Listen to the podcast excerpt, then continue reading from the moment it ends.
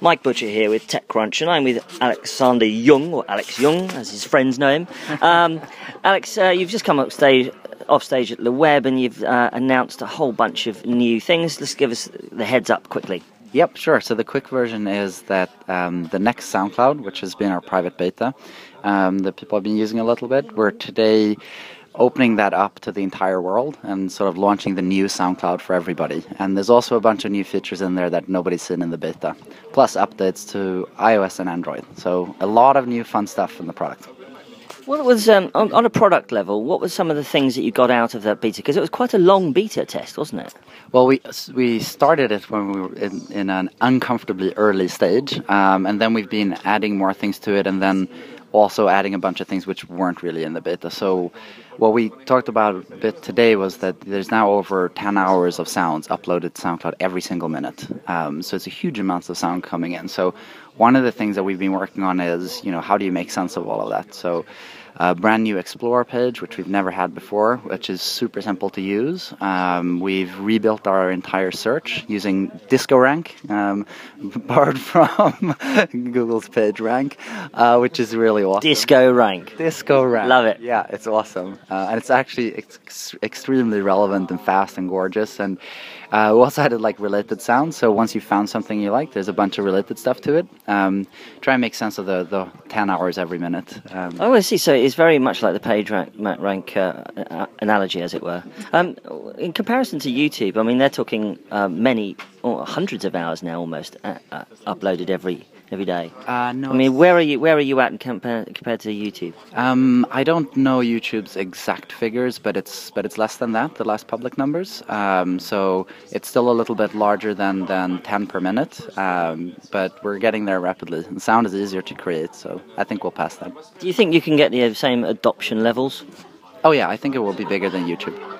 Why?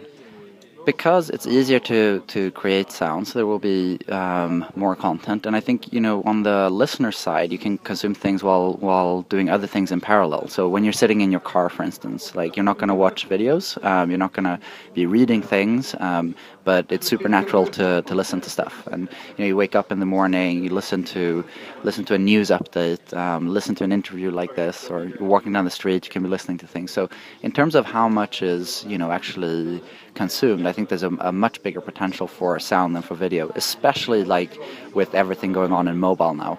You know, video and mobile is, is, is good for, for many things, but the limiting factor of, of a mobile device is really the screen size. And, you know, when you're listening, you don't even need a screen. You said that um, a lot of your the latest product update is very much oriented towards mobile, and you're, you're, you're a very mobile company now, obviously, you know, because you you were in mobile apps early. But um, I mean, what? How, where? How far does that go exactly?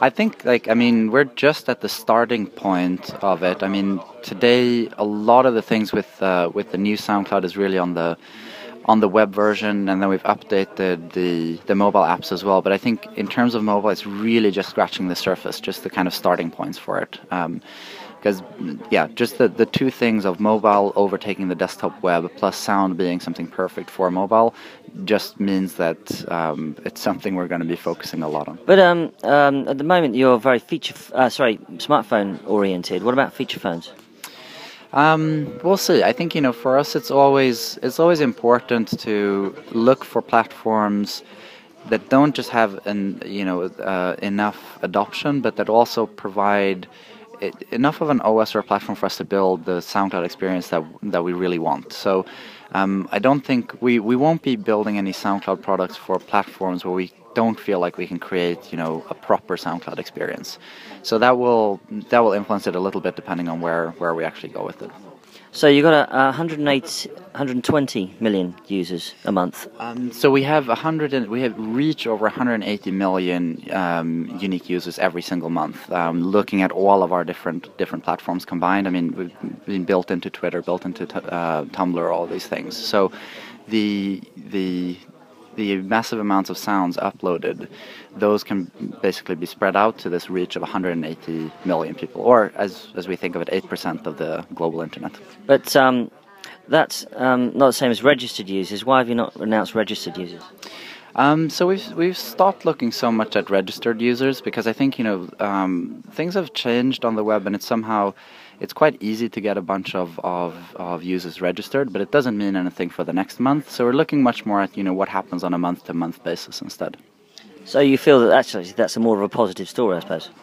I think it's a more relevant number. It's it's you know um, having just registered users really doesn't say that much. Um, so we decided to, and before we've always talked about you know just what happens within the sort of tight uh, SoundCloud community and the users there. And I think today we wanted to show a little bit about you know the reach that all of them actually get across the entire web. Um, do you think your investors are going to be satisfied with these numbers? I know that they're quite satisfied with the numbers. Uh, what did they say? They, they said that, oh, we're very happy. That's how our board meetings go. We're very happy. no, they, they're, they're smart people. They, you know, they see that things go well and, and they're just like me, then they ask for more. That's, this, that's, that's how we all keep leveling up. Alex, thanks very much for talking to us. Cool. Thanks, Mike.